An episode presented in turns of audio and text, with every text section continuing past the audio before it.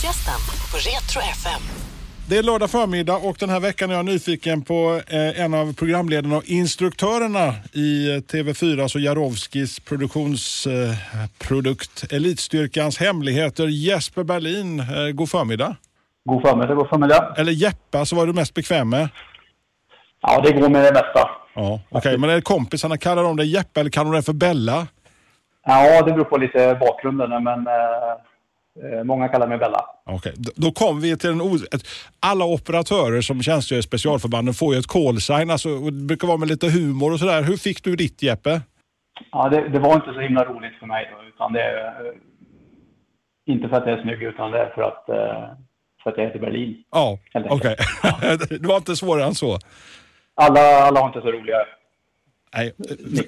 Vad är det märkligaste namnet? Så här, för jag gissar på att du själv har namngett så här kollegor som kliver in i brödra- och systerskapet. Ja, det kommer jag inte på riktigt nu. Det är så många olika konstiga. Alltså.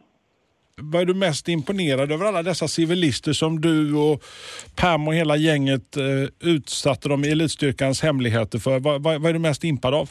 Men jag tycker att de resorna som man ser att de gör... Både det fysiska, men att de var fysiskt starka, det misstänkte vi. Kanske inte riktigt så här fysiskt starka så många, det trodde jag inte. Men man ser ju hur de utvecklas och under resan, och det tycker jag är häftigt. Hur nära verkligheten är det ni lyckades återskapa där ute på Gotland på den kalla klipporna? Ja, men miljön för deltagarna skulle jag säga är detsamma. De flesta av dem har ju ingen militär bakgrund, och då är det ju en otroligt stor chock bara att hamna in i att någon kontrollerar allting från när de ska äta till när de ska sova. Så det är en jättestor omställning, bara det. Men jag tror deras känsla är nog så nära verkligheten som det kan vara. Är det några så här snapshots ifrån era egna erfarenheter som ni har tagit med när ni byggde upp det här konceptet då, som är baserat, ska vi säga, då, på den engelska förlagan Who Dare Swedes i Storbritannien? Ja, men det är väl då att se deltagarna kämpa med sig själva liksom. Det är väl det, att inte få så mycket styrningar från oss, utan de ska bemästra sina saker själva. Och ta bort sina skal som de har, utan visa sina rätta personer. Jag vet, det pratar både du och Pam och KP, hela gänget med. Men alltså, är det någonting som man alla har från början? Alltså när du själv sökte in till specialförbanden, alltså, hade du också det där att du hade en liten skyddande pansar? Ja, men det tror jag att jag hade, utan att jag visste om det då. Men alla uppträder väl lite som man vill, eller tror att andra ska upptäcka en, uppleva en. Men när man blir hungrig och trött och sådär, så börjar ju alla skador ramla bort där. Och så till slut så står man ju där som den person som vi vill hitta då. Mm. Vad är ditt starkaste minne där från inspelningarna ute på Gotland? Ja, men jag tycker att... mest är det nog den tiden som var off-camera, och när de kämpade ju... Det är ju 24 timmar som ska in på 45 minuter, så det är ju mycket som inte kommer med på kamera. Och all den fysen och det jobbiga som vi gjorde bakom kameran, det tycker jag... Det tar jag nog med mig mest. Det måste ju vara skitkul, alltså, efter att ha muckat från det militära och sen få börja hänga med dina gamla kollegor från... För jag gissar på att ni hade lite connections, du och Pam och KP och Slam. Ja, men och det var ju en stor anledning till att jag gjorde det här. Det var väl att få hänga med gubbarna och gumman igen då. Ja. Gumman, ja. Det var jättekul. Vad är den vanligaste så här missuppfattningen när det gäller specialförbanden? För att det har ju skrivits spaltmeter, det har gjorts filmer, det har gjorts tv-serier. När du så här, fördomar kring specialförbanden, Jeppe? Ja, vad skulle det kunna vara? Att det är egentligen mycket tråkigare än vad det ser ut på filmerna. På filmerna är det häftigt. I slutändan så brukar det alltid hamna i att man är blöt, kall och har tung utrustning på sig, hur häftigt den verkar från start. Det är precis den här vanliga vänta och lite till. Ja, väldigt mycket sånt, och det är väldigt mycket grundträning på grundförmågor och väldigt mycket träning, tråkig träning helt enkelt, som görs. Lite om din egen bakgrund, Jeppe. Alltså, vad drog dig till Försvarsmakten? För du har ju tjänstgjort ett många år, nu är du civilist, men vad var det som en gång i tiden gjorde att du tog livet in i den världen? Ja, det var nog... Jag skulle inte bli militär från början då, men sen gjorde jag... Jag är så gammal så jag gjorde ju lumpen på den tiden. Alla gjorde det. Mm. Och Och så fastnade jag för det ganska tidigt där. Jag tycker det är häftigt att jobba in. Ja, dels att vara ute i den miljön och skjuta och spränga. Alltså, det är ju häftigt. Men att jobba i en grupp där alla har sin specialitet. Så sätts det samman till någonting som blir så mycket bättre än alla individer. Det tycker jag är häftigt. Om du inte hade blivit militär, vad hade du för plan här i livet från början? Jag vet inte, men jag började som rörmokare. Okej. Jag kanske hade varit rörmokare då. Ja, men det kan man har du haft någon nytta av rörmokeriet? Alltså, för jag menar, det är ju lite som MacGyver över er operatörer i specialförbanden. Ja, men jo, men det har jag nog fått rörmoka lite grann här och var. Var du en idrottskille eller en så här riktigt tuffing när du gick i skolan? Eller hur var du innan försvaret? Jag spelade ishockey och fotboll. Framförallt ishockey. Fotbollen slutade jag väl med relativt, eller ja, vid 15 års ålder eller någonting. Och sen satsade jag helt på ishockeyn. Okej. Okay. Vilken position spelar du? Målvakt. Okej. Okay. Och så i fotbollen, vilket lag var det du spelade i? Spelade jag i Tierp IF. Oh, Tierp. Tierp ligger mellan Uppsala och Gävle. Ja, så är det. Ja. Stå på alla brunnslock, alltså. Du, i serien handlar det ju väldigt mycket om uthållighet och mental styrka. Och när du en gång då sökte in i specialförbanden, vad var din akilleshäl? För jag menar, du har ju hittat de andras akilleshälar här i elitstyrkan. Vad var det du hade liksom som din grej som du fick jobba med? Som jag fick jobba med? Jag är inte så förtjust i höjder. Så det har jag väl jobbat med. Ska jag säga. Och ja, det är väl den stora grejen som jag har fått jobba med. Vad var det starkaste minnet under utbildningen? För att jag gissar att du gör värnplikt som soldat i något förband. Karlsborg kanske, rent utav. Nej, jag var på flygbasjägarskolan på F7 på den tiden. Okej. Och så söker du in till specialförbandet. Hur gammal var du när du sökte förresten? Vad var jag då? 30... Ja, lite över 30. Är man inte för gammal då i den åldern, Jeppe, eller? Jo, det är man. Nej. Ja, det är ju relativt nytt, så det fanns inte så mycket. Alltså, det var väl det tidigaste som jag visste att man kunde söka. Okej. Så kan det vara. Vad var det starkaste minnet under själva utbildningen, alltså som du har tagit med dig och som du så här vaknar upp och drömmer tillbaka? Nej, men det är väl det här att klara av saker som är jobbigare än när man tror att man inte ska klara det längre. Men att man kan trycka igenom det. Den känslan. Och sen tjänstgör du x antal år och ute på massor med grejer som jag gissar på att vi inte kan prata om runt om halva jordklotet. Och så sen plötsligt en dag där så var det att du själv blev så här utfasad eller du bestämde dig själv att bli civilist, Jeppe? Nej, men jag kände mig väl ganska klar och...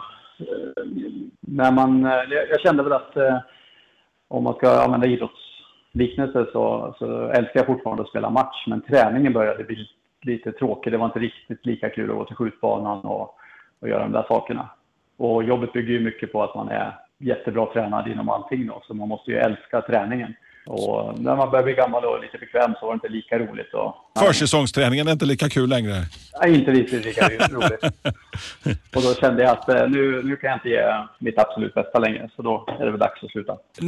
Nu när du kan träna frivillig basis, tränar du mycket fortfarande, Jeppe, eller? Ja, men det gör jag nog ganska mycket. Det är inte riktigt lika mycket som förut. Och nu tränar jag ju lite mer exakt vad jag vill träna. Förut var det ju mer ett måste. Mm. Men jag är ganska mycket tränare. Du är civilist sedan en tid, men hur... Ett poddtips från PodPlay.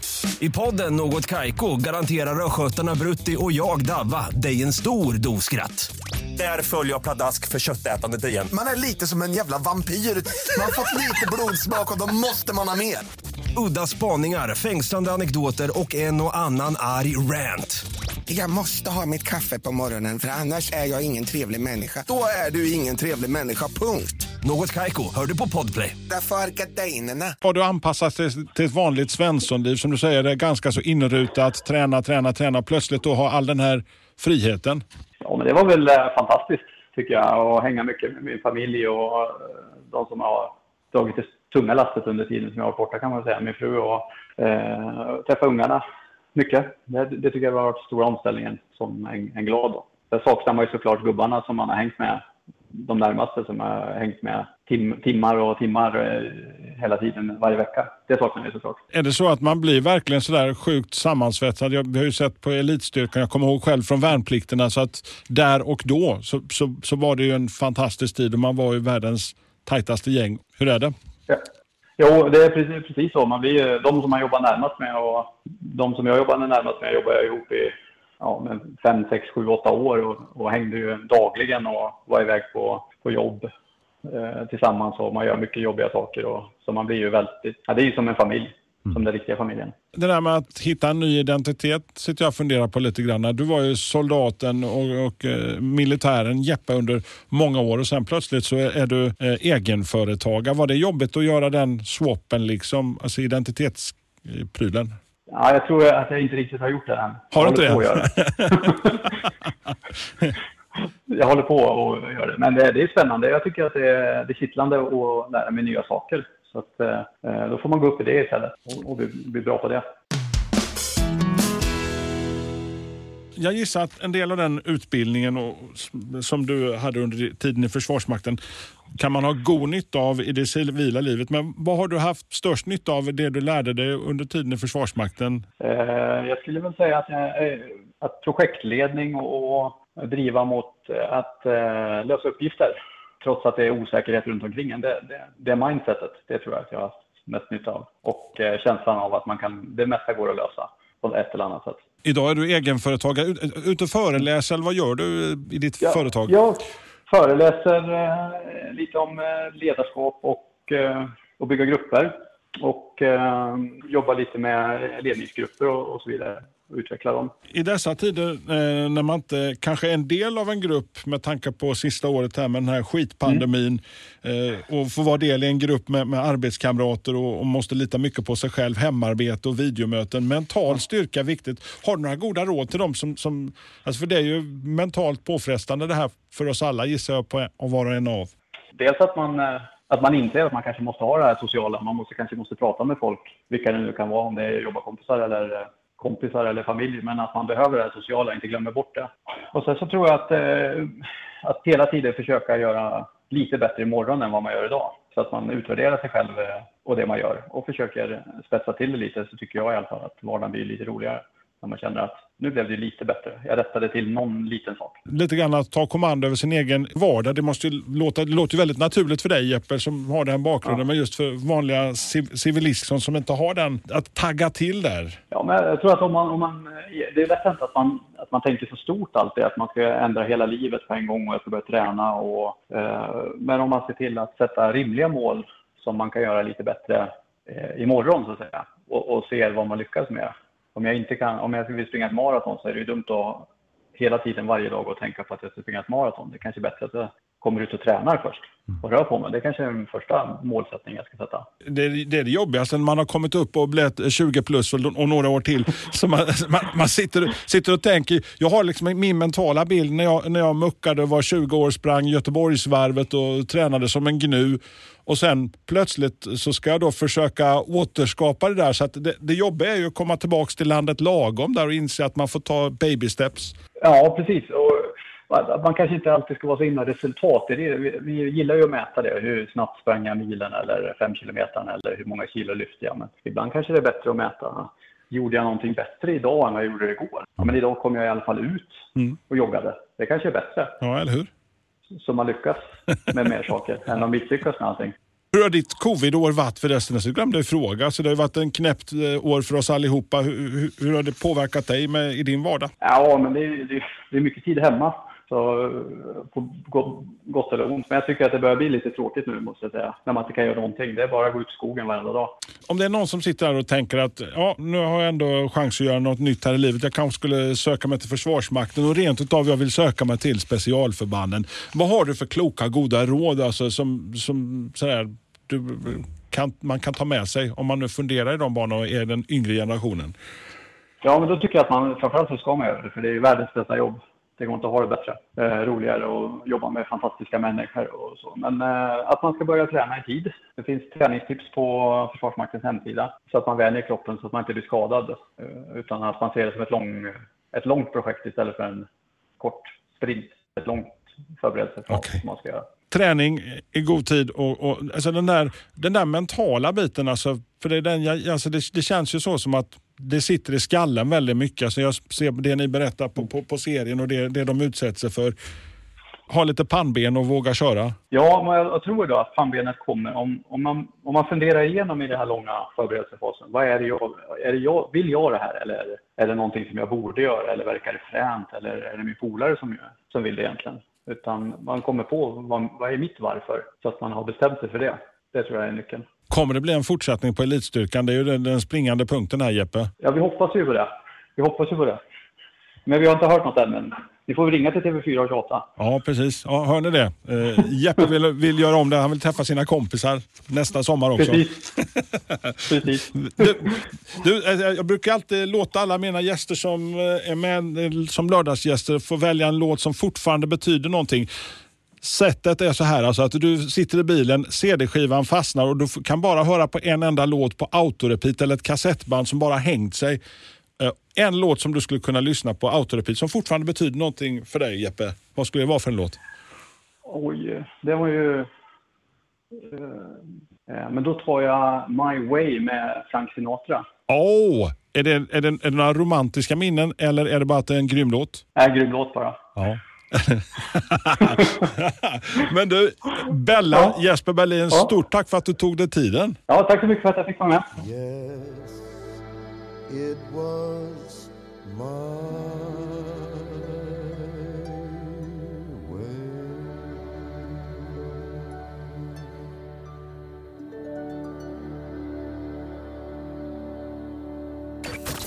Lördagsgästen på Retro FM.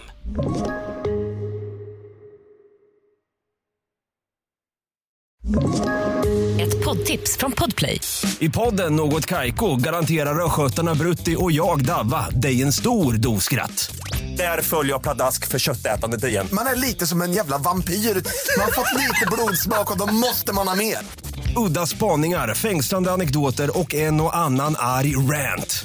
Jag måste ha mitt kaffe på morgonen för annars är jag ingen trevlig människa. Då är du ingen trevlig människa, punkt. Något Kajko, hör du på PodPlay. Därför är gardinerna.